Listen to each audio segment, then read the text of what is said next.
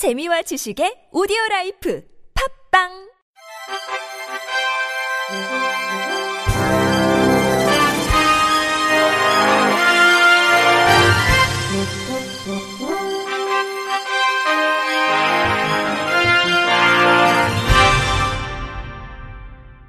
청취자 여러분 안녕하십니까? 8월 4일 금요일 KB에서 전해드리는 생활 뉴스입니다. 지난 2일 한 지하철 승강장에서 40대 남성이 열차에 뛰어들어 숨졌습니다. 이런 사고를 조금이라도 줄이기 위해 설치한 게 스크린 도어인데 사고 현장에는 없었습니다. 노선별로 스크린 도어의 설치 여부가 크게 다릅니다. SBS 김관진 기자가 취재했습니다. 지하철 6호선과 경의선이 함께 지나는 디지털 미디어 시티역입니다. 6호선 승강장에는 스크린 도어가 있는데 경의선 쪽에는 없습니다. 1호선과 5호선이 교차하는 신길역도 마찬가지입니다. 신길역 1호선 승강장입니다. 보시는 것처럼 승강장 한쪽은 이렇게 스크린 도어가 설치되어 있는데요. 나머지 한쪽은 스크린 도어 없이 철제 울타리만 설치되어 있는 상태입니다. 열차 노선마다 스크린 도어 설치 담당 기관이 다르기 때문입니다. 1호선에서 8호선은 서울교통공사가, 경인선, 중앙선 등 9개 노선은 한국철도 시설공단이 맡고 있습니다. 서울 경기 지역 역사 총 357곳 가운데 스크린 도어가 없는 역사는 총 114곳. 모두 한국철도 시설공단이 설치 업무를 맡고 있습니다. 공사가 늦어진 건 승강장 한 곳당 평균 16억 원 정도 드는 설치 비용 때문입니다. 한국철도시설공단 관계자. 원활하게 되고 있는 데도 있고 아직 작업이 안 들어간 곳도 있습니다. 올 그 11월까지 다 완료하는 걸로 해서 좀 진행 중에 있습니다. 이용객이 많은 환승역과 주요역부터 예산을 우선 투입하는 등 적극적인 대책이 필요합니다. SBS 김관진입니다. 제주항공이 제주 바다와 바람을 향과 색으로 활용한 향초와 향수를 기내에서 판매합니다. 제주항공이 8월부터 기내 판매 서비스인 에어카페를 통해 제주 바다캔들과 브리즈제이를 판매한다고 1일 밝혔습니다. 제주 바다캔들은 제주에서 고등 등을 활용해 작품 활동을 하고 있는 셀리민 씨와 협업으로 만들어진 상품입니다.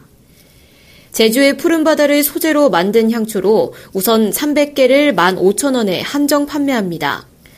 천연 조개와 콩에서 추출한 재료인 소이왁스로 제작됐으며 향초에 불을 붙이면 하얀 향초가 투명한 옥빛의 아름다운 제주 바다색으로 변하면서 비밀 메시지가 나타난다는 설명입니다.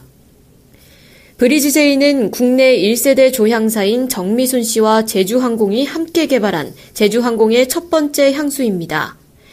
제주의 3다 중 하나인 바람을 소재로 제주항공 객실 승무원이 착용하는 스카프를 활용한 향수병이 인상적입니다.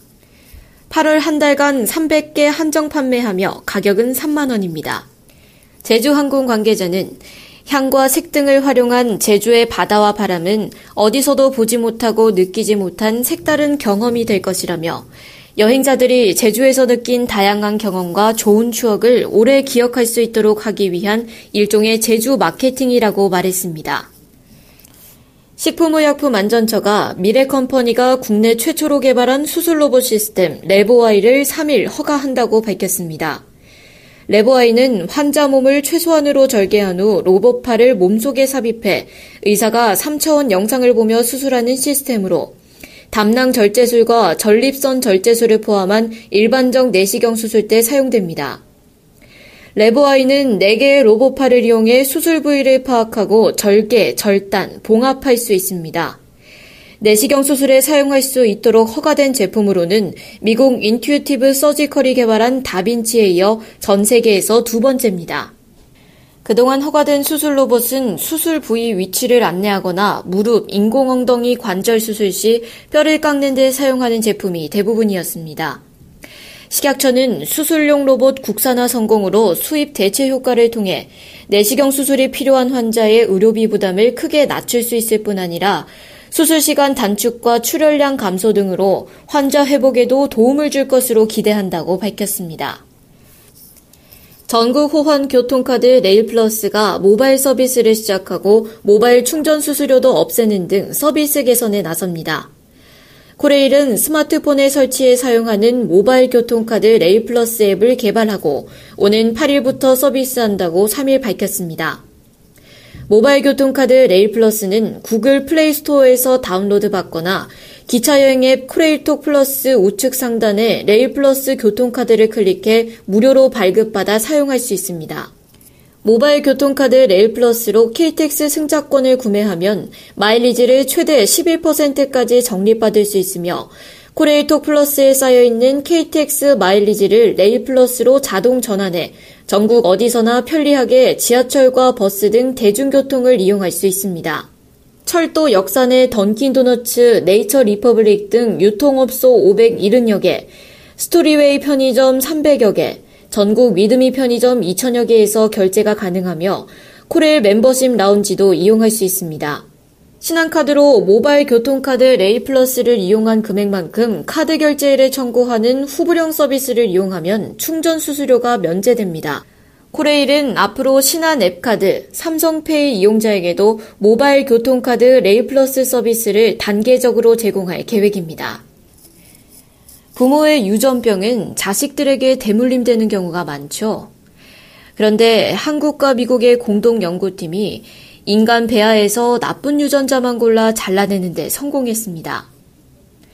유전병에서는 벗어날 수 있겠지만 생명윤리에 대한 논란이 남아 있습니다. JTBC 이정엽 기자입니다. 희귀 심장병을 앓고 있는 한 남성의 정자를 여성의 난자에 수정해 만든 배아입니다. 우리나라와 미국 공동 연구팀이 유전자 가위 기술로 심장병을 일으키는 유전자를 배아에서 정확히 잘라내는데 성공했습니다. 유전자 가위는 세포 속에 인공 단백질 등을 넣어 원하는 DNA를 잘라내는 기술입니다. 연구팀은 심장병 원인 유전자를 잘라낸 세포가 스스로 정상 유전자로 복구되는 걸 확인했습니다. 교정된 배아는 자궁 착상 직전 단계까지 이상 없이 자랐습니다. 유전병을 가진 사람도 유전자를 고쳐 건강한 아기를 낳을 수 있는 길이 열린 셈입니다. 김진수 기초과학연구원 유전체 교정 연구단장.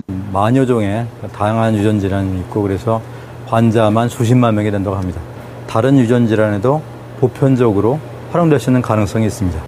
이 기술의 핵심인 유전자 가위는 한국 팀이 만들었지만 실제 교정은 미국에서 이루어졌습니다. 국내에선 인간 배아 유전자 교정이 윤리적 이유로 금지돼 있기 때문입니다. 따라서 앞으로 맞춤형 아기를 둘러싼 논란이 다시 점화될 가능성이 있습니다. 또 잘라낸 유전자 때문에 나중에 어떤 부작용이 생길지 예측할 수 없다는 지적도 여전히 나옵니다. JTBC 이정엽입니다.